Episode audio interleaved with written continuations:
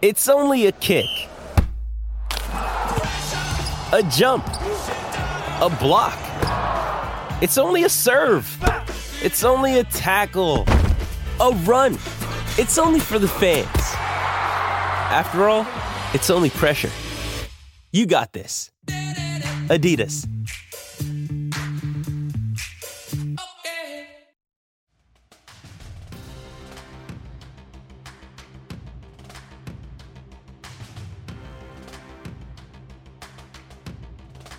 Welcome, everybody, to Tennis Channel Inside In on the Tennis Channel Podcast Network. Mitch Michaels from the Santa Monica studios. This is a little bit of a bonus show. We're going to go bi weekly during the majors as much as we can. So, we're recording this Monday.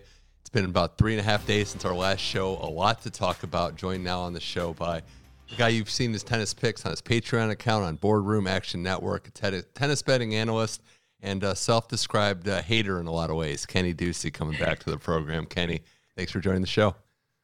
Thanks for having me, especially since I'm a hater. No, I'm a ni- I'm a nice guy, but sometimes sometimes I uh, I am a hater on Twitter. So, but that but with that said, yeah. I think my that puts more credence into when I say someone's good. Like sometimes I completely flip the page on someone. I'm like, you know what, this guy's that's this guy's the point. playing pretty well. That's the yeah. point. That's the point I want to make. That's the master plan. Because yeah. you're not stuck in absolutely putting this guy down or putting this girl down. You will admit when, hey, and we've all been there I did not expect this player to be. We're seeing it in this Australian Open players that have taken the leap. Some quicker than others, some literally right away. Others, it's taken some years. Uh, so much to talk about uh, in the last couple of days, in particular. We're into the quarterfinal stage as we record this. Quarterfinal match is taking off uh, tonight or tomorrow if you're in Australia. I think the first area to attack on the men's side is just American men's takeover. After the Australian Open, there will be 10 men in the top 50 an insane number. And this tournament in particular, Kenny, when you break down everything, it's it's startling to see a couple names we're going to get to. We have three quarterfinalists, one guaranteed semifinalist, but it's the men that are doing it. And it's also the fact that it's not the mainstays of the last couple of years. It's not John Isner, Reilly Opelka, Taylor Fritz, or Frances Tiafoe in this tournament. It's Ben Shelton, Sebi Korda, Tommy Paul, and, and countless others that made fourth round runs and won a couple matches as well. So the American men's takeover. I know we're biased, but it's been great to see on the men's side that the Stars and Stripes have been performing. Oh, 100%. And and I think what you said is is the biggest point, right? Is that finally we have more names like mm-hmm. Sebastian Korda and Ben Shelton coming to the forefront and frankly Tommy Paul who is the favorite to reach the semifinal in that match. Like we heard for months and months and months about Taylor. Even even without a good performance at the U.S. Open, we've been hearing about Taylor. Uh, people are getting excited about Taylor, and I'm getting DMs about, oh, uh, you know, my I have a Taylor Fritz outright for the Australian Open. I have a Frances Tiafoe for the U.S. Open. Can he you know, can he beat Djokovic? Can he be like mm. the hype machine is off the rails with these guys, and you know, deservedly so. Taylor winning Indian Wells, becoming a top ten player. Frances mm-hmm. going to the semis of the U.S. Open, but yeah, the, you know, now there's we're seeing that there's more than just like a couple of faces, and I'm excited for when Reilly does come back, and, yeah. and Reilly was a Masters 1000 finalist uh, when he was healthy last, and you know, he'll he'll put his hat in the ring, and again, yeah. Tommy doing it, but yeah, th- that's that's the cool thing. And and JJ Wolf, who lost to Ben Shelton, mm-hmm. uh, there are so many guys that are going to be top 50 mainstays to me, or can be top 50 main, mainstays with their talent. And now we're we're starting to learn who more of them are, and you know whether or not they're on national TV is a different story. But uh, mm-hmm. the bottom line is they are playing in big matches, and two of them will be playing in a quarterfinal, uh, and then one of them will be playing in another quarterfinal. So that's that that's going to draw people's attention attention and people are going to people are already hearing about ben shelton who is this guy uh, sebastian korda as well so mm-hmm. it's nice to make some new stars and i think this next crop which we can get into it could be more impressive could could reach higher heights reach greater heights so, yeah. than the current crop which is crazy to say because like the current crop's only 24 25 yeah but Korda and Shelton could be could be big time players at Grand Slams, especially when Novak is gone. So a lot to break down there, and one being it's really hard to separate them as a different crop because they're all so close in age, right? So generationally, it's going to be fun. I think they're all going to be competing together, and that's the goal, right? These three plus Fritz and and Tiafoe making runs. Uh, I guess we can start with Ben Shelton, who in his second main draw appearance, first little literally first tennis trip outside the states, he's in Australia and he's into the quarterfinals, and he did it the hard way. Now, I know he didn't beat seeded players to get there, but he won five set matches. He beat Popyrin, an Aussie favorite who had taken out Fritz in kind of a road game. He again beat JJ Wolf in a very physical, very hard fought match on John Cain Arena last night. And he's he's dynamic, man. There's no other way to say it. When you watch him play, you see exactly the flair that that kind of gets himself going, the the plays he can make, his serve, and just a couple serving stats before I let you go here. He hit 140 on the gun last night. He averaged about 122, and he got 68% of his first serves in. So 23 aces the one double fault. Shout out to Amy Lundy on Twitter for those stats. The fact being that he could go even bigger. I mean, I think that's what I'm, I'm seeing is the serve's impressive, and yet I don't even think he's scratched the surface of his of his full potential. This kid's a player; he's good for the game. All that said, but there is still room to grow, and that might be the scariest thing for the tour.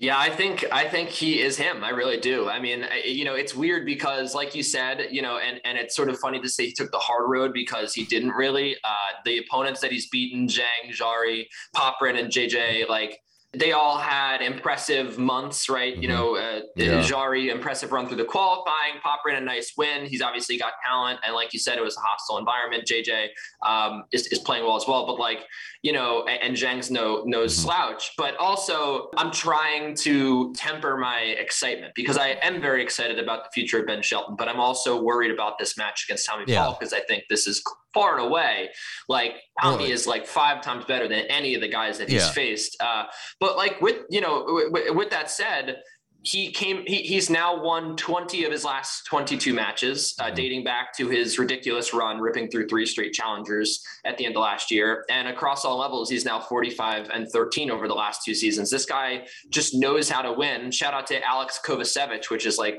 weirdly one of the guys who knows how to beat him uh, and maybe yeah. he could join uh, the top 100 pretty yeah. soon that's another young american from from right here in new york city but yeah i mean it's uh it, it's definitely it's it's fun watching him play. As you said, he's got great energy, and I think the serve can get even better. But like you know, just last night, I, I think that you know, there were some concerns about his returning early on in the tournament, and like, you know, we're trying to figure out, okay, what what what exactly is this kid's rally tolerance? Like, is he going to be able to be a real player? Is he going to be a bot? Like, you know, what is it? You know, and, and we saw that early in Taylor Fritz's career, frankly, like just going for huge shots, missing them. Yeah. But Ben seems to be a, a, lot more refined early than a lot of these other exciting young yeah. American talents with the big serve, the big forehand are, and the, the competition level is, is fantastic. And we saw that against JJ coming back from from uh, two sets to one down. Uh, you know, just just outlasting him in some rallies. I know JJ also has the tendency to get a little wild on his ground strokes, but I, I mean that was a pretty a pretty tough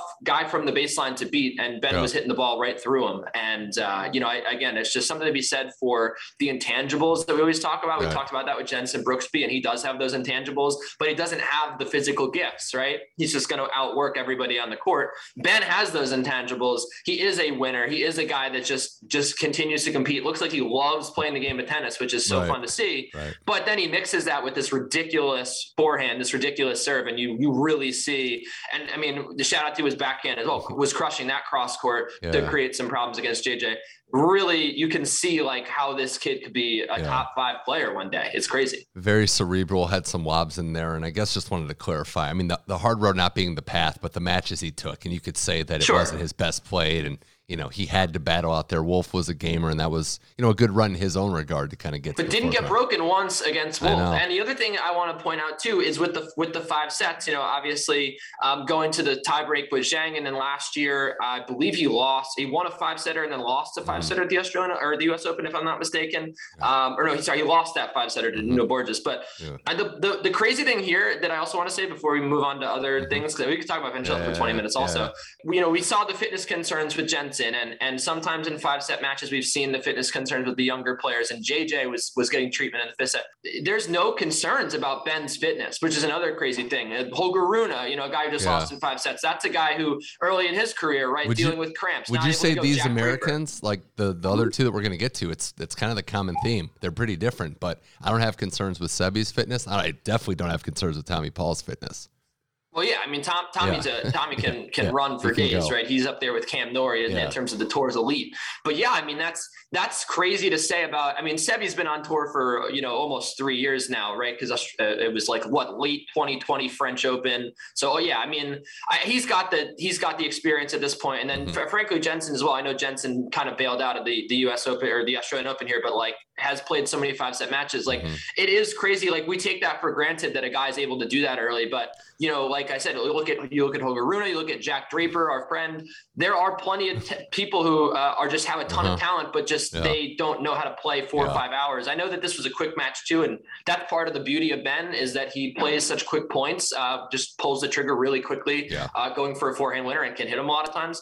But yeah, I mean that's that's exciting, right? Like you're going you're going into this the semifinal with Tommy Paul uh, or quarterfinal rather, and no one is like, oh, what's he going to have left in the tank? Like, is he going to be able to back that up? Like, everyone just yeah. knows that he's going to bring his A game because he he looks fit and he looks fine. Um, yep. And that is a, another feather in his cap right now. So he's playing Tommy Paul, as you mentioned it, and uh, that is a harder road travel in terms of who he's beaten and how he's gotten here. Beating Roberto Bautista Agut in four sets. Also wanted to point out what's with all the what's with all the net cord match points that we've been seeing. He had Rublev, Rune. I didn't see that one. That's a, that's an that's uh yeah, but there's been a lot, right? Yeah. There's like Tommy well, Murray had one too. Right? Murray had Didn't one he? against Berrettini. Yeah. Tommy Paul last night against RBA, and uh, obviously Rublev and Rune, which was uh, the the drop to your back celebration and then apologize, which was a new twist on it. But Tommy Paul is legit, and what Tommy Paul's been doing. Uh, fitness wise, we mentioned maybe the best pure athlete in terms of stamina and cardio of the bunch, and his style is just so aesthetically pleasing. I just I love his the process of becoming a tennis player for him in particular because while we want instant success and it's great to have a guy like Ben Shelton that comes and takes the game by storm. Tommy Paul's a reminder that tennis is hard. It's hard to get to the elite level. It's taken him years to get to this point. Still just 25 years old and is built to go five sets. So again, great match, great performance by Tommy Paul. He's rounding into form. He dismantled Brooksby. He goes through RBA, and now he's got a chance for already on the biggest run of his life to get to a major semifinal when let's be honest, Kenny, people had written him off as not really a contender in this generation. Yeah. He might break through to the semis. You're absolutely right. And I remember, you know, the path that he took here, as you mentioned, was a winding one. And, you know, I remember watching him play challengers in 2019, right? And it was just like, he he knew that he was too good to be there. And you know he he would just at times would lose his focus and just like you know i wouldn't say he was messing around but uh, it was hard for him. Like it was you know he's always been a guy and that's that's that reputation has followed him that oh you know he didn't take tennis seriously for a while had all the talent in the world. Um, you know obviously won one junior roland garros but you know I, I guess who cares?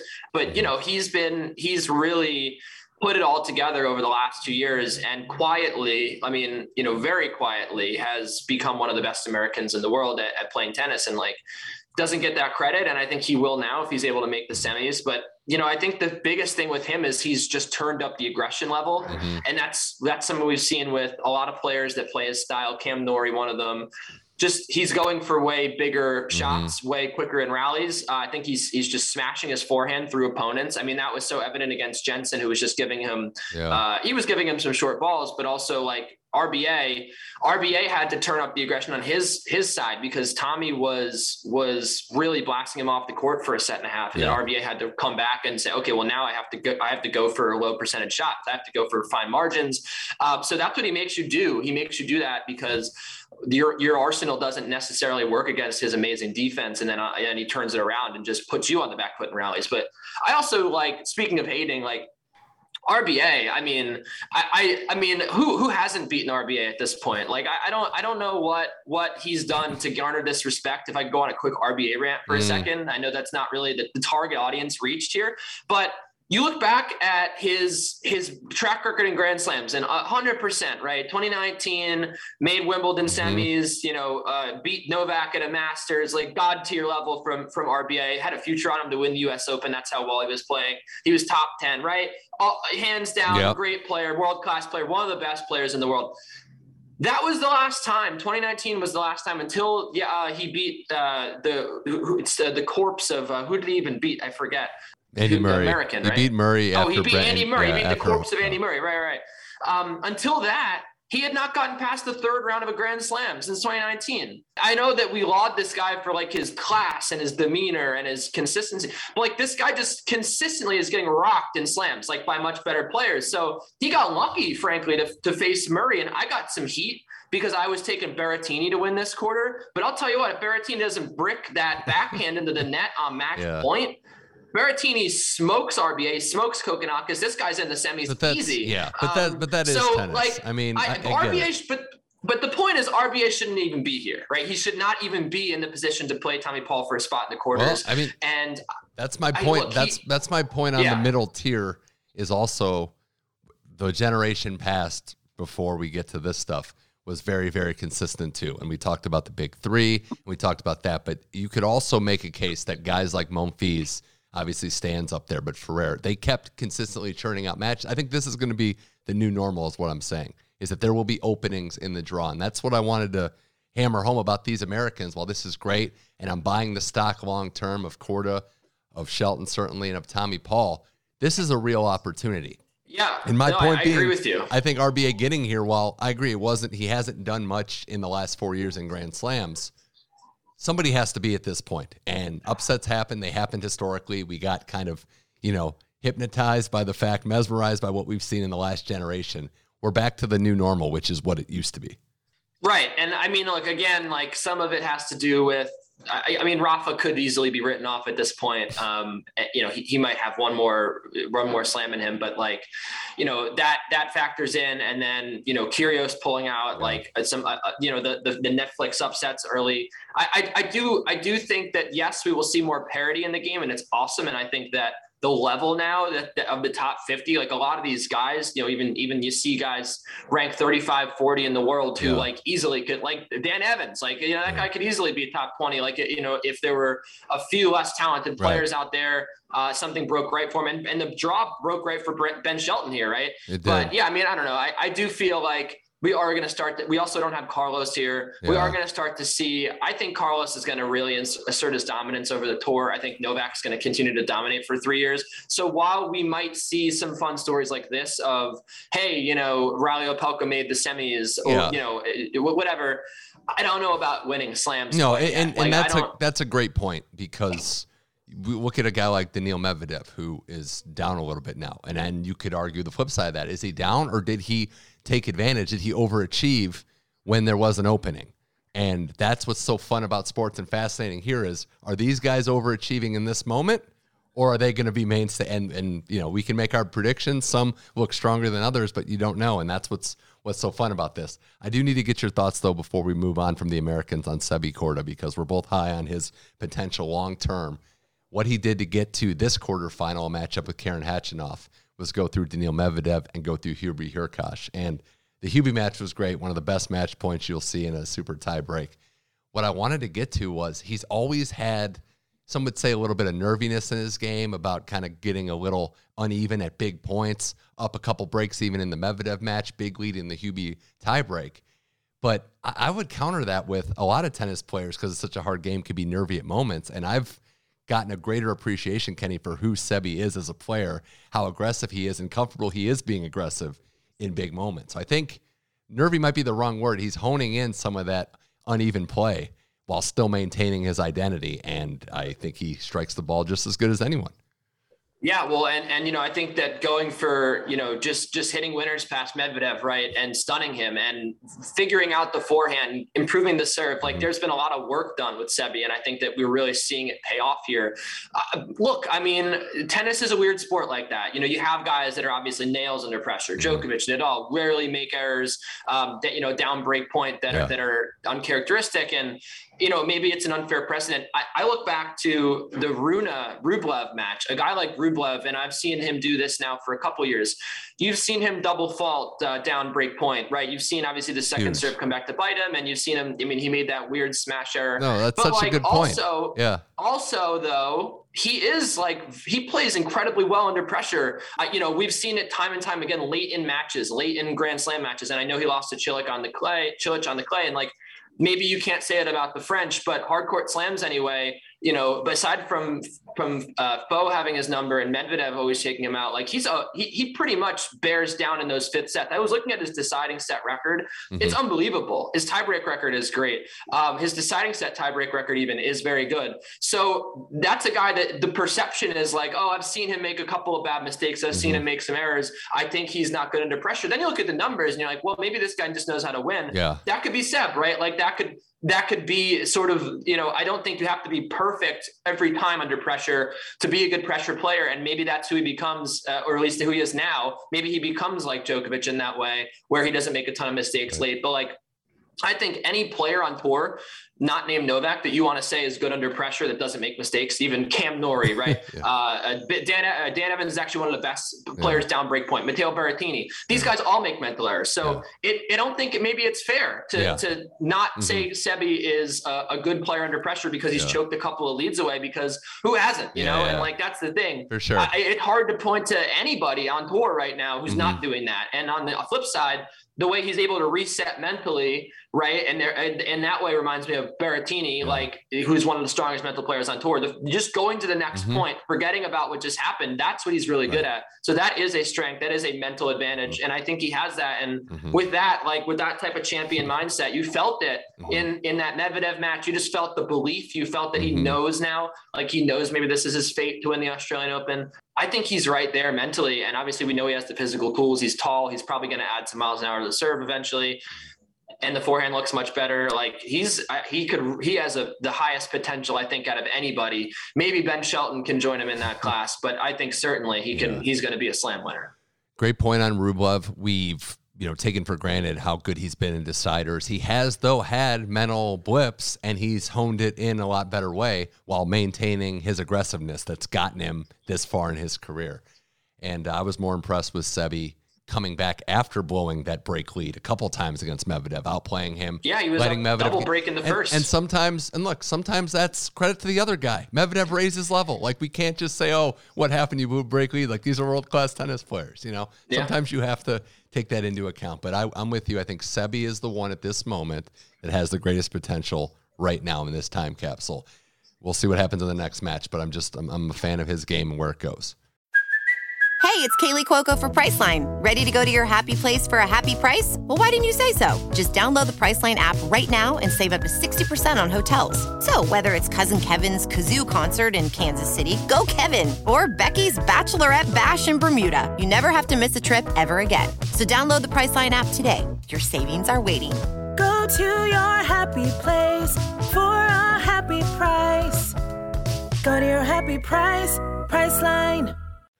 More with Kenny Ducey here on Tennis Channel Inside In, talking 2023 Aussie Open into the quarterfinal round. And as much praise, deservedly so, as we gave the Americans, I do want to be clear this tournament still has an alpha in it, and his name is Novak Djokovic. Uh, dismantles Alex de Minaur last night in their first career meeting uh, in about two hours of play, straight sets, low set lines. Zero ground stroke winners for de Minaur, zero break points faced for Djokovic and it was exactly what he needs too. Quite frankly, like less energy on the body. I know the hurt narrative is is getting some debate. Djokovic doesn't like how he's being portrayed, but the fact remains he got in and out, and he put in a very quick day of work. He's into another quarterfinal round, and he is 100% the favorite and deservedly so. So here's no way, as we all just expected, kind of Kenny rounding into form week two of a slam. Yeah, and I think we look back at it now, right? And it seemed like he was on this treacherous path. And now looking back, he hasn't dropped, he's dropped one set and it was to Enzo Couacaud and it was a tight tiebreak. And that was also in the midst of that was the only time he's looked seriously injured. And you know at, at, first i'm watching him play. He's trying to push up on the hamstring. He you know it's hurting him. He's hopping. Uh, he's not moving well. I was incredibly concerned about him at that moment in time. I think everyone was because the odds on him winning started to drift. Uh, and and it was it was like a, a it was as the minutes went on in that match, he started to drift further and further as he's still the favorite, but the, the price was was changing. And I think everyone was worried and commentators kind of said, "Oh, you know, he, he seems to be reaching for the, you know, he, he brought out uh, scissors with him, and uh, when he when he got wrapped, and they were they were touching the wrap, and they're like, oh, he might not be. It looks like he might not be happy with the way that they wrapped the hamstring. And my, you know, my dumb ass, I don't know if I'm allowed to say right, dumbass, right. but like I'm sitting here, I'm like, what the heck? Like, there's no way that it had anything to do with how they wrapped his hamstring. This yeah. dude's hamstring is shot. He must have tore one of the ligaments. Like, it's got to be, it's got to be done. Like he's cooked. He doesn't look good enough to win. I'm picturing him playing Holger Rune, you know, eh, Andre Rublev, whatever. Yeah. I'm like, oh my goodness, like down the road, like there's going to be some tough matches. Imagine this guy has to face Felix or Med, like because Med was alive at the time. And then like he just goes back, gets it taped again, and he has he's been fine ever since. So maybe it was just like they didn't tape his hamstring tight enough for that second set against Couacaud that he almost won, by the way, on like one leg and yeah, maybe that was it. Maybe yep. he's fine. I think he is. And we always does this, right? We always go through this with Novak at Grand Slams. We've gone through it with so many injuries, the the abdominal when he almost lost to Taylor Fritz here. Um, it, you know, he just he always like I think there was also like one time he just looked like he might have been sick for the first like there's always something going on with him mm. that you question like maybe he is he really going to win it and then he just does he just anyway does, like yeah. all the time so I, yeah i think he's going to win this tournament i think he should beat rublev um, as much as we just said all those nice things about rublev and i think you know maybe he can make it uh, a match. Maybe he could take a set. You also look back the fact that the only time he ever beat him was on the clay and it was in the midst of like it was one of Djokovic's first matches back last year. Um, so yeah i mean it's it's just fascinating to me how he can continue to be so good and how because he didn't play a lot last year, everyone just sort of assumed that the changing of the guard that happened. Everyone was, was saw Carlos win. Oh well, now this is the new normal. Now we're going to get a lot of new champions. Novak is not going to win slams anymore there is nothing here indicating that Novak is not going to mm. win like five more slams. And at which point, I think we were talking about this on the Twitter spaces. Maybe he goes, okay, maybe I don't care anymore. But he wants to break that record, and he is good enough to do it right now. There is no difference between the Novak Djokovic we're seeing right now, the Novak Djokovic we've seen over the last year absolutely no difference between that Novak and the Novak we've seen for his whole career. If well, I mean, this could be would, the best version, yeah. frankly. Well, I would say to that last point, the difference being he's maybe not as I mean, it's hard to say, maybe not as full on spry as he used to be, but smarter. It's the it's the classic veterans learning yeah, so much more. Right. He's so the dominance is the same. The dominance Correct. is the same. It's just done yes. differently. Yeah he there's no there's I mean yeah. he could easily like win a calendar slam this year if he if he wanted to. And, and, easily, yeah. That that's that's a lot of mental pressure too. But, but well, I think to be fair, it's easier than it has been in years past True. because this is the one. This is like the. I know I want to say the first Roland Garros because we said it the last yeah. two Roland Garros, but man, like there's a lot of questions about Nadal right so, now, right? And and clearly we've seen there's there's pretty much only one guy who's ever going to beat Rafa at Roland Garros, and it's Novak. Yeah. So in that sense Wimbledon, right? He's he he came back last year. He was dominant at Wimbledon. He's been dominant on the hard courts. And if he could, you know, yeah. But but the bottom line being like his reign is not over by a long no. shot. Uh, and he uh, wants so to and he wants to clear he wants to clear that that record, not just break it. He wants to put some distance between Nadal at 22 slams. Nobody knows their body probably in sports better than this guy. And I would be right there with you thinking like, wow, what's going to happen here? I just kept harking back to two Aussie Opens ago has the injury against Taylor Fritz, late night match, empty stadium. He guts through that one. And then by the finals and semis, Karatsev and Medvedev, he's fine, straight sets, straight sets champion. So he does round into form, even round through yeah. injuries, as good as anyone. You remember that the Raonic match? Remember that? Everyone was like, "Oh, Milos, Milos was what like 0 and 14 against Novak." Yeah. And like, well, this this, this everyone's bet on him because of the, the injury. And, and, oh, this is the year. And Zverev gave him a match too, and uh, he just fought through that, which was actually a pretty competitive one. I and I don't want to just put down after we just talked so highly and glowingly of the next generation.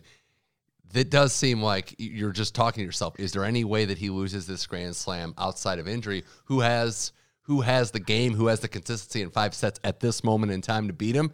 And we're looking through, and I think maybe the only one I would say would be Tsitsipas, and that's the no. only one the only person is Karen Khachanov. I don't know what you have to do, what this man has to do to garner more respect from you, Mitch, and from the rest of the world. Yeah, I've never but been this down is on this is guy. clearly, like without a doubt, clearly the second best player left in the draw. Hundred percent. If Novak go- doesn't I- win it, I, can't do go think that far. Karen wins it. Absolutely, you can go that far. If you just watch this guy play, he is playing absolutely ridiculous. And look, I know that you know, you, I say this all the time when we talk about handicapping tennis, and I and I go through tennis picks, and you can always make excuses for wins all the time. Mhm. And the the way that you the way that you can truly predict the outcome, and it's a very unpredictable sport, of course. You have to figure out. You have to be able to tell what form is fool's gold and what form is is, is truly good, and avoid tricks. And and in that sense, right, you can go through every single one of Khachanov's matches, every single one of his wins, frankly, over the last like two years. You go through everyone. And, and I did this for a while with Ruud, right? Because I didn't want to believe that Ruud was a good hard court player. Oh, well, this guy, you know, ah, he kind of lost a couple of matches. This guy lost to world number 150 the week before. Like, I don't know.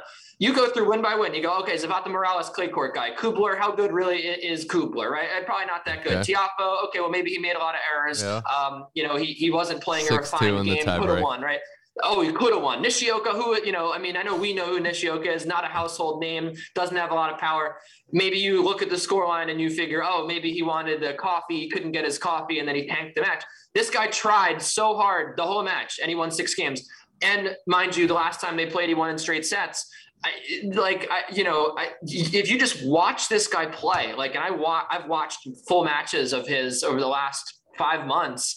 He is, I mean, it is hard to beat this guy. And even against Djokovic early season last year, he gave him a fight, and he's given Djokovic a fight now on the last two occasions. He's just hitting winners from all over the court. He's serving so well. It's just it just feels Okay. impossible to beat this guy. He's not letting up his level, and we haven't seen him do this since he won Paris. And I Mhm. just look, I just it you it, the eye test would tell I'm- you that this guy is the second best I'm- player in the draw right now. I'm a believer in what he does. And I was one of the few I would argue that gave him a real chance going into that Kyrgios match when everyone was high on Nick going to win his Grand Slam in the U.S. Open. And I gave him no shot. I 100%. And I don't want this to be about him when I say this, but I mean, you think the Tsitsipas Sinner was that fool's goal? That was one of the highest quality matches of the tournament, in my opinion, and how they played. And In Australia? in Australia this past, you know, Yeah. two nights ago. And I would say that, you know, Tsitsipas Oh, five, yeah. I thought you meant the, I thought you meant No, last year. no, yeah, no, no, that no. was a good match too. Tsitsipas and Khachanov 5-0 head to head. Like I'm not I'm not saying Khachanov Yeah. is fool's gold. Now he deserves to be look, it's a tough match for Sebi. And I'm I'm I don't want to put my bias on the line here by saying that I think Korda will win, but I don't know that he will. That said, I would put I would put Tsitsipas in this tournament at this moment as the one guy that might be able to do it. But I'm not picking against Djokovic at the moment. That that's just not. No, I. I, I agree. I think I'm, I'm with you. I think Novak's going to win. And that's certainly a damning head to head for Karen, right? 5 0. But he's Mm-hmm. Yeah. overcome these head to heads uh, plenty of times over the last five months. Like, and I- he's I a think fighter. I, lo- I love how he scraps out there too. Is that he will? and I mean this glowingly. Mix it up, figure out a way, grind it out. We even saw it in matches that weren't going his way. Last year, Nadal he plays two of the worst sets of his career, wins the third set, gives him a tight fourth set. So I love that. I also just think like I think when you look at head to head, and and I, I said it last night with Bob and Tommy, right? This is the man that we are seeing right now is not the man that we saw for three years. Okay, like, and yeah. I and I think that also on the other side of the matchup, you, again, you see with RBA and maybe Tsitsipas, there is a tendency to overlook your opponent. Okay, well, I've kind of owned this guy. I know what his game is. You're not really watching tape. You're not really following that closely. And then all of a sudden, you're like, oh my God, this guy's playing at so much higher of a level than I've ever seen him play before. And it's, it, it can, t- it's, Mhm. you can stun you. Right. And Yeah. I don't know. I, I could see that happening to Steph. I, I, mean, look, I agree with you that probably he probably beats Karen, but I think that is a tendency to be a really tricky match for Steph. Um, Djokovic is, I think, without a doubt, making it to the final at this point. with no no disrespect, because no, we I know, I know. obviously no disrespect. We talked him up for ten minutes, but no disrespect to Ben Shelton and Tommy Paul and Andrew Rublev. Frankly, like And we've talked this- about this all of them be- except for Yuri Oheka, so I want to get him in there. We have four first-time quarterfinalists, first time since RG 2005, three Americans, and our guy Yuri, who's on the run of his life.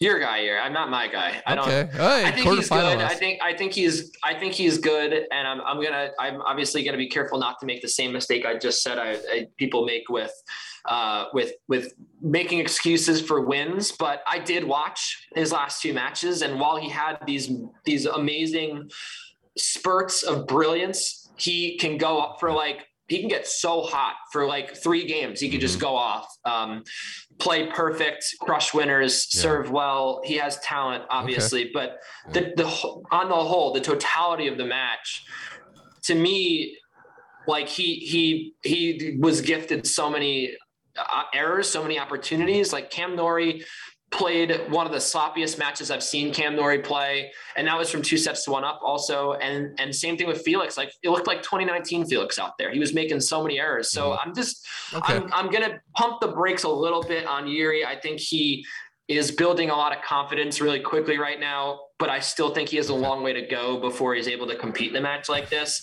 So I think it's going to be pretty. I think it's going to be pretty one-sided. Um, even though again he did take that first set off of Tsitsipas in Rotterdam, but that was also that's like a weird time of the year, right? Like Tsitsipas has had. I, I saw Tsitsipas lose to Aljaz Bedene at Rotterdam once. Like it's not. You know, Yeah. it's a weird time of the year where you're before the big slams on hard courts. You're just he. That's a time where Steph is like trying to usually figures out like he tries out some new parts of his game. I mean, he's struggled against Igor Gerasimov, like got plenty of guys at that at that specific tournament. Anyway, all, all that being said, yeah, I think Yuri has a lot of talent, and I would be excited to see what happens if he can put it all together. And mm-hmm. maybe he does in this match, mm. but to me, I still see too many inconsistencies in his game for for him to warrant us waxing poetic about him for five minutes, like we did some of the other guys that have had Okay. brilliant, brilliant runs Hey. here. And one guy we really didn't talk about a lot either. I know we sort of did briefly, but I do want to point out that to me, and I want to ask you this question because Gil, our friend Gil, said uh, Gil Gross said that he he thought on Twitter he thought that the guy with the best resume in terms of who he's beaten at this tournament was Yuri Lehecka, which Yeah, you know, George, Cam, and Felix. names. George, Cam, and Felix To Felix. me now, at this point, now that he's played four matches, to me, Rublev is the guy that has played the toughest schedule. To me, uh, It's- beating it's Holger good. Rune. It's it's a fair Holger one. Rune, Dan Evans, Emil Ruusuvuori, and Dominic Thiem. And I know Dominic Thiem's not quite the same player, but I mean that he still played a pretty competitive match to me, and that was still a, a ta- Mm. it was a tough, tough match in the heat. Mhm. And yeah, I think I think that to me is like, I mean, I, I would put those four guys up against most most players on uh, you know any other any other players for Yeah. that they've beaten to me. So I, I think that he's had the toughest road, and hats off to Andre for for only dropping three sets along that road. Love how honest he is. Saying no one wants to see Novak, who he sees next round in the post match interview. I'd, I'd split the difference. You're right if we're talking four, but if we're talking three, George, Felix, and Cam is good work if you can get it. So, uh, but again, we'll see. We're in the quarterfinals. Mother's Day is around the corner. Find the perfect gift for the mom in your life with a stunning piece of jewelry from Blue Nile. From timeless pearls to dazzling gemstones, Blue Nile has something she'll adore. Need it fast? Most items can ship overnight. Plus, enjoy guaranteed free shipping and returns. Don't miss our special Mother's Day deals. Save big on the season's most beautiful trends. For a limited time, get up to 50% off by going to BlueNile.com. That's BlueNile.com. Kenny Ducey here on Tennis Channel Inside In. I want to spend the last 10 minutes or so talking about the women's game and uh, the unpredictability in that one with Iga Swiatek and Coco Gauff going out within about an hour of each other. They go down out in the fourth round, and suddenly the draw opens up. Caroline Garcia also out.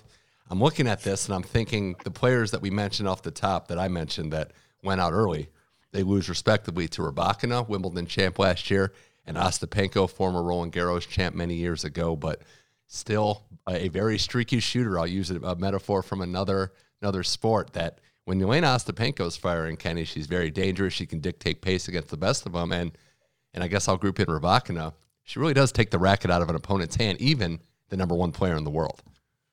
Yeah, and I think similarly, like the, the player that I want, I'm excited to talk about. We can talk about her in a second, but very similar to the run Carolina Pushka has had, where just hitting, you can just if you can hit players off the court, and you know, you, and you get hot, you're going to be one of the toughest players, if not the toughest player in the world to beat. So yeah, I think Rybakina, as you said, continues to get no respect. Um, she was a huge underdog in that match against Swiatek. I think we saw the cracks uh, in Swiatek over the last really over the last month, but over the last like three months, she just hasn't been quite as sharp as she was when she, what I don't even remember how many matches she ended up winning in, in a row. Was it like 42 or something last year? It was insane. she just hasn't had that same level of dominance. That's why coming into this tournament, I thought Coco had a, a pretty good shot at winning, or, or Pegula, frankly, because Jess had just beaten yeah. Swiatek at the United Cup.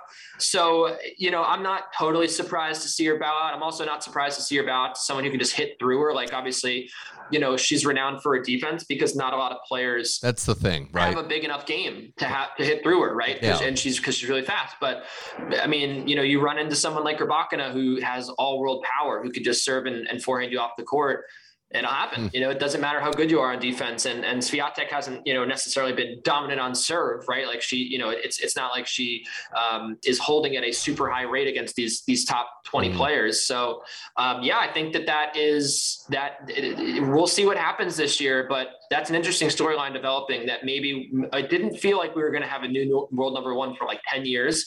And now it feels like maybe we could even have one this year, you know, depending on who wins the Australian Open, right? I mean, if Jess, what if Jess does, obviously we're, we're, we're, in the Getting driver's closer. seat, but yeah. yeah, I mean, it's, uh, I do want to shout out Carolina Pliskova though, because I think I wouldn't say it's a feel good story because I don't know if she has a lot of fans, but I, I will just say like former number one in the yeah. world. Uh, obviously, I remember watching her break out at the U.S. Open. She's got so much talent. She went to the Wimbledon final in 2020. It took a set off Ash Barty, which is not easy to do, especially on grass.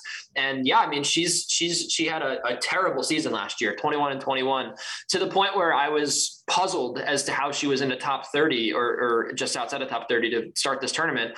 But yeah, I mean, it looks like she's back, right? Mm-hmm. Like she's she's had some pretty yeah. pretty good wins. I, I, mean, she she just hit hit the ball, hit Zhang off the court, which I thought was was impressive. And uh, Putintseva also is, is not an easy out, 6075 in that one. You know, she's got just as good a chance as anybody, I think, remaining. I mean, I, I, didn't, I thought that Magda Linette was impressive, but I also thought Karolina just made too many errors in, in sort of a return to who she's been. Azarenka is going to be tough, but I think Pegula is probably the best player remaining in the draw right now. Mm. Or, I mean, ranking wise, she certainly is. And she's, I mean, she's well, just been, she's been pretty comfortable. I would, I would, uh, just like to add with Pliskova, I think she's clearly the most accomplished player on the WTA that hasn't won a major. One of the best careers that we've seen that hasn't won one. So there is that. Yeah. There is that part of it. Being consistent matters. As far as Iga losing to Rybakina, I almost don't even group that in with like a, a struggling what's wrong. Rybakina has game, and yeah, you know she fell into the same thing that that happens because it's so hard to win that Grand Slam, and then there's the letdown that comes with the next couple months of being a first time champion. We've seen it with all these players. Uh, so, so I would agree with a lot of what you said. I think that Sabalenka is one that in the draw is opening up for her, though she does have Donna Vekic, who owns that five to one head to head against her. Sabalenka has kind of been reining it in, which we've which we've mentioned. The service problems have gone away. We know the game's been there, and the path. I guess it's that's what it's coming down to, Kenny, is when you're consistent, you give yourself more, more and more opportunities, and sometimes luck. A lot of times, luck plays into this. That maybe the draw opens up, Iga gets knocked out. The fact that you can consistently make deep runs it's how a lot of these players get their maybe only Grand Slam opportunity is when they're giving themselves the most chances. I would say Pliskova is a great call, slip, slipping under the radar, has the experience here.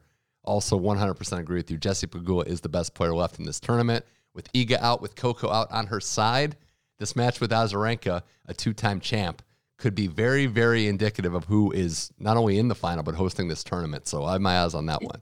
Yeah, I, I, agree with you, and I, I to me, I, I, think first of all, just to the to the Rybakina point against Swiatek, she the, the, odds makers implied that she had a 25% chance to win that match, which I think is is I mean, I, I she won Wimbledon. I'm not I'm not shocked that she won that match, but I think mm-hmm just based on that, it is we have to call it an upset, and it, you know it's it is. I mean, it was a pretty huge win, uh, and especially to do that in straight sets. The the the implied odds on her doing that in straight sets were probably like five percent, right? Yeah. Um, but with that said, yeah, I mean, I, I, think that Azarenka at this point in her career, um, I think I think Pegula has too much for her. I think you're right about the winner of that. I think Pegula goes to the final at this point, and on the other side of the draw, like Pliskova should should win in straights over Magda. And I think I think this the match that I'm really looking forward to watching the most, and I think the match that's going to tell me the most is this Vekic Sabalenka match. Uh, like, five one head to head is crazy, right? Like I, I, was doing a double take, and, and I know she beat her in San Diego. There's a little tension there. Uh, shout out to our own Pam Shriver, who's been working with Donna Vekic.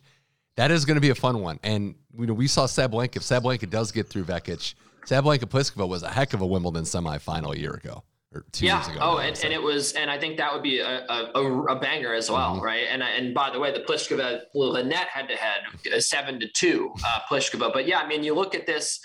That that is going to play a factor. That's one reason I'm excited for. it. But just also, we obviously know Donna Vekic has a lot of talent, a former uh, top 25 player, if I'm not mistaken. Mm-hmm. And you know, it's. Uh, I'm also like wondering because Sabalenka came so close at the U.S. Open and nerves got the best of her yeah, which we didn't expect because it seemed like she was over the yips. It was, uh, you know, she she had kind of honed them in. So I'm interested to see how she handles this situation, especially with the draw open.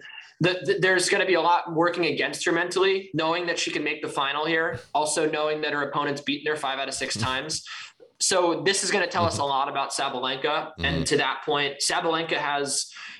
I think the most talent of anybody remaining. So Mm. Yeah, I mean, no, I, I look, Jess Jess is very good at tennis, but I think that she doesn't have like raw talent like Sabalenka does. She's just very she's very smart, mean, very yeah. good counter puncher. I mean, she, you know, obviously she hits the ball hard, but Sabalenka has the best, I think, the most talent of anybody. So how she handles that match is going to tell me a lot. If she's able to come through quickly and easily, Mhm. I think she probably wins this tournament, frankly. Um, but if she struggles, then I think she could easily struggle. I think you're you're right that we're probably looking at Pegula winning, although maybe Vekic has a chance here. You know, and that's that's what that's really my my large larger point is that like, what if we just have a, a, a top twenty? What what if she's back at that level right now? It, it sure seems like she is, right? Yeah, and maybe this this goes back to my overarching theme with women's tennis and betting on it is just wait till the second week to to look at your future odds and championship odds because there's still great value here on some of these players to go all the way if you like them.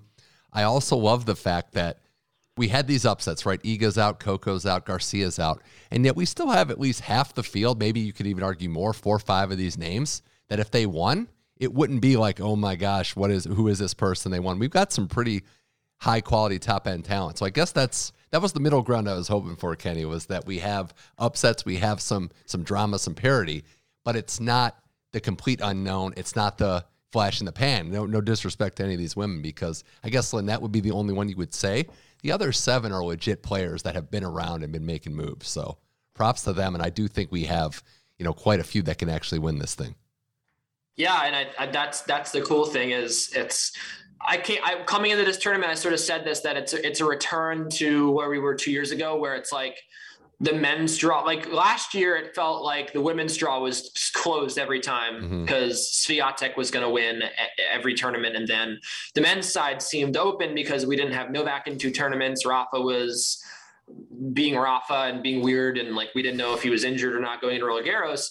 Like, and then obviously we got a first time slam winner in Carlos.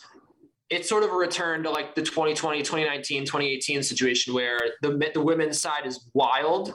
We have no idea who's going to win, and on the men's side, we just kind of feel pretty good about Novak winning again. So I don't think that's how it's going to be over the next few years. I think we're going to see a lot of parity on the men's side and maybe parity on the women's side, but it, it is kind of like refreshing to see that again though like that sometimes some things don't change you know like i don't Yeah. know it's it's it's a throwback now Uh-huh. like i i feel like we got a little too crazy with the parody in the men's game with like Frances Tiafoe could win the Australian Open. Like, yeah, he has a lot of talent, but like, let's just like remember that it is very hard to do that with Seven matches. draw. The expectations on some of these guys are like getting out of hand. So not to go back to the men's side, but yeah, that was something I wanted to say was Mhm. like going into the tournament, the amount of DMs I was getting about like the, the real chances Fritz and Tiafoe had to Mhm. win this tournament and like, oh yeah, he could beat Medvedev, he could beat Djokovic. Like, you know, I look, I don't even think Medvedev's that good, but like still like that's a hard match, you know? Um, Yeah. so Mhm. yeah, it's uh, it's we got to pump the brakes a little bit, We but it is fun. It is fun that the hype machine is finally working. We're finally reaching people with with all this hype about all these American tennis players, Jess Pegula included, and maybe she wins the Australian Open, and maybe maybe we capitalize on one of those. We've got a life changing opportunity on both draws. Djokovic could just add to his immortal legacy, but uh, still plenty of opportunity on the men's and women's side. So we're waiting to see how it happens. Quarterfinals start tonight. Uh, Kenny Ducey, this has been a blast. I know you're looking forward to staying up all night and you know making some picks. And we could see we could see an opportunity for uh, some of these players uh, Khachanov a, a on the men's side. Donna Vekic on the other side. Pliskova gets her first major. The possibilities are endless is what I'm trying to say. Uh, always a blast breaking down the Australian Open with you and uh, trying to uh, make some profits while we do it. Yeah, it's a it's a pleasure to be here. Thanks for having me again on this bonus episode, and I'll maybe I'll see you on Twitter Spaces, maybe not, uh, Maybe. but you know it'll it'll uh, it, it's definitely going to be a fun second week of this tournament. I'm looking forward to it. Um, and I'll have stuff up on Action Network, patreon.com slash Kenny Ducey. And then, yeah, covering the covering the business of tennis a little bit at Boardroom over the last couple of years. That's been fun. And just wrote uh, just wrote something up about all the money that Ben Shelton can make because that's another underrated Mhm. story is that he didn't he ha- he has like no money and now he has a lot of money and this is kind of cool. Now he's now he's this this kid with money so. Now he can travel outside the United States. Now he can pay to go play in some of these tournaments. Mm-hmm. he couldn't do that before. I would say it's cool to go from no money to having money. I think that's a good thing. I would agree. Kenny Ducey, thanks for coming on Tennis Channel insider. Thanks for having me That was Kenny Ducey on Tennis Channel Inside In. Thanks to everybody out there for listening. We're on the Tennis Channel Podcast Network. Go to tennis.com slash podcast. We will be back in a few days with another episode of Inside In. Big guest on the way. Don't miss that. We're at, we are on all your podcast platforms, Spotify, Apple, and Google Podcast. Uh, for Kenny Ducey, my name is Mitch Michaels. This was Tennis Channel Inside In. Thanks for listening and enjoy the 2023 Australian Open.